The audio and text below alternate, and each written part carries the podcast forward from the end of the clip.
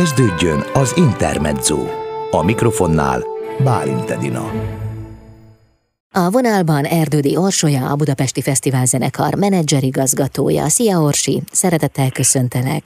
Szia, köszöntöm a hallgatókat is. Jövő héten három koncertet is ad a Budapesti Fesztivál zenekar. Mivel várjátok a közönséget? Visszatérünk a műpába, nagy zenekari koncerttel. Ez most azért mondható különleges eseménynek, mert az elmúlt egy-két hétben nem annyira a magyarországi koncerttermekre koncentráltunk, hanem inkább arra, hogy közösségi hetünk keretében az ország minél több pontjára eljussunk, templomokba, könyvtárakba, budapesti állatkertbe, vagy egy határmenti zsákfaluba, kicsiknek, nagyoknak, mindenkinek ingyenes koncerteket adtunk és muzsikáltunk, és közben a zenekar egy másik része Svájcban, Genfben a legújabb opera produkciónkat, a Poppelt mutatja be. Úgyhogy jövő hét lesz az a pillanat, amikor október 7-én, 8-án és 9-én újra összeáll a nagy szimfonikus zenekar, és egy gyönyörű programmal készülünk a Műpába, Rachmaninov és Sibelius műveket fogunk bemutatni, és külön öröm számomra, hogy ismét vezényelni fogja a zenekart eh, Madaras Gergely, aki nemrég debütált a Budapesti Fesztivál zenekar élén. Akkor nyilván nagyon vártátok már ezt az időszakot. Igen, azt gondolom, hogy a fesztivál zenekarnak tulajdonképpen ez a normális, Igen. megszokott üzemmódja, hogy, hogy éjjel-nappal próbálunk és muzsikálunk, akár ilyen formában, hogy a zenekar több részre van szakítva, és különböző projekteket valósít meg. Úgyhogy nagyon komfortos ez az érzés, így túl a Covid időszak legrosszabb részén, hogy zavartalanul, mondhatjuk szinte, hogy zavartalanul működhetünk, és nem csak, hogy megvalósítjuk a terveinket, hanem próbáljuk bepótolni az elmúlt másfél évben elmaradtakat is.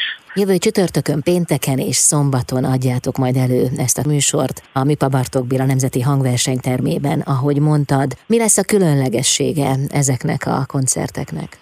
Egy nagyon szép, romantikus, megragadó műsort fogunk bemutatni, ami számomra kellemessé teszi ezeket a koncerteket, hogy azt gondolom, hogy ez, ez tényleg egy olyan program, amikor valaki beül és kikapcsolódik, hiszen mind Rachmaninov második zongora versenye, illetve Sibelius második szimfóniája, olyan művek, amelyek alkalmasak arra, hogy kikapcsolódjunk, relaxáljunk, átadjuk magunkat a, a szépségnek, a zene szépségének, és gondolom, hogy tehát úgy érzem, hogy a szólista, a zongorista, aki fellép ezeken az esteken a zenekarral, a koreai Jaol Eumson, ő is bizonyára gazdagítani fogja az élményt, vagy gazdagabbá teszi ezt az élményt majd.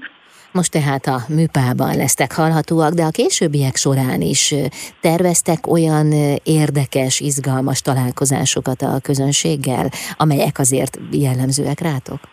Folyamatosan izgalmas találkozásokat tervezünk a közönséggel Szerencsére most lehetőség van arra, hogy turnékon vegyünk részt, nagyon sűrű a program, most ugye Genfben vagyunk, ezután Németországba látogatunk el, ahol Sif Andrással adunk egy koncertet, majd a műpás program után Berlinben a koncerthausban lépünk fel, ahol a Budapesti Európai Hidak Fesztivál mutatkozik be tulajdonképpen Berlinben, hiszen idén Budapesten a berlinieket láttuk vendégül, és így visszahívtak minket is egy bemutatkozásra.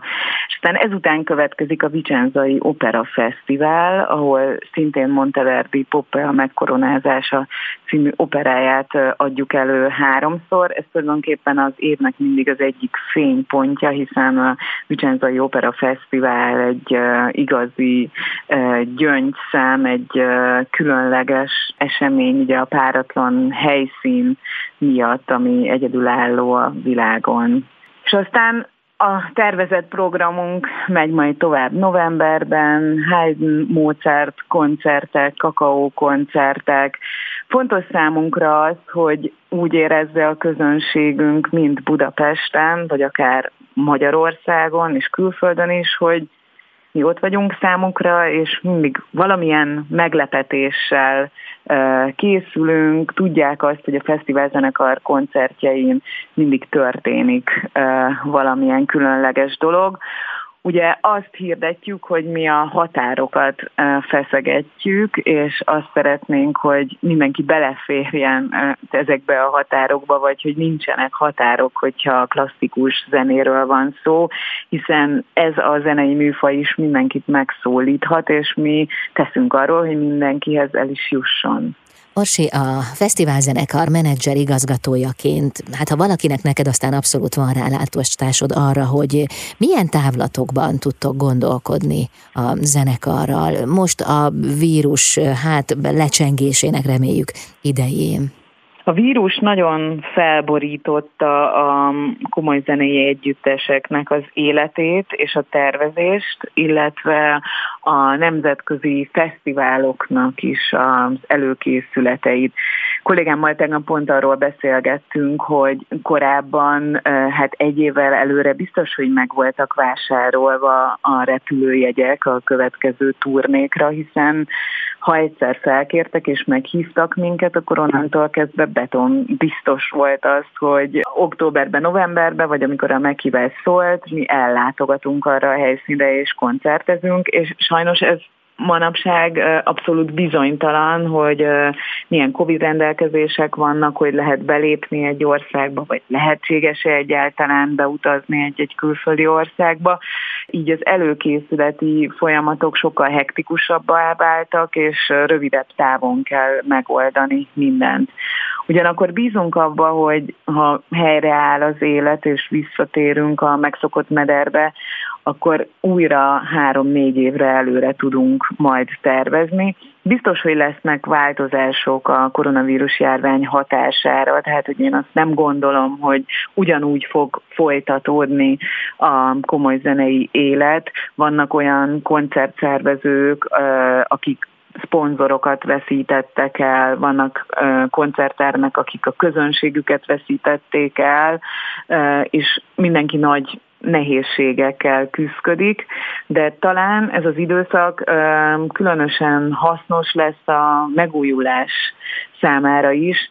Új kreatív ötleteket kell kitalálni, hogy a közönség bízzon a koncertekben, bízzon az együttesekben, kedve és bátorsága legyen jegyet vagy bérletet vásárolni egy-egy eseményre, és úgy gondolom, hogy ez a folyamat nagyon hasonló Magyarországon és külföldön egyaránt, tehát hogy új alapokra kell felépíteni a klasszikus zenei ipart a következő egy-két évben. Mm. Orsi, nagyon szépen köszönöm, örülünk annak, hogy átvészeltétek, illetve hát átvészeltük mindannyian ezt az időszakot, és további sok sikert kívánunk. Köszönöm szépen. Erdődi Orsolyát, a Budapesti Fesztivál zenekar menedzserigazgatóját hallották itt az Intermedzóban.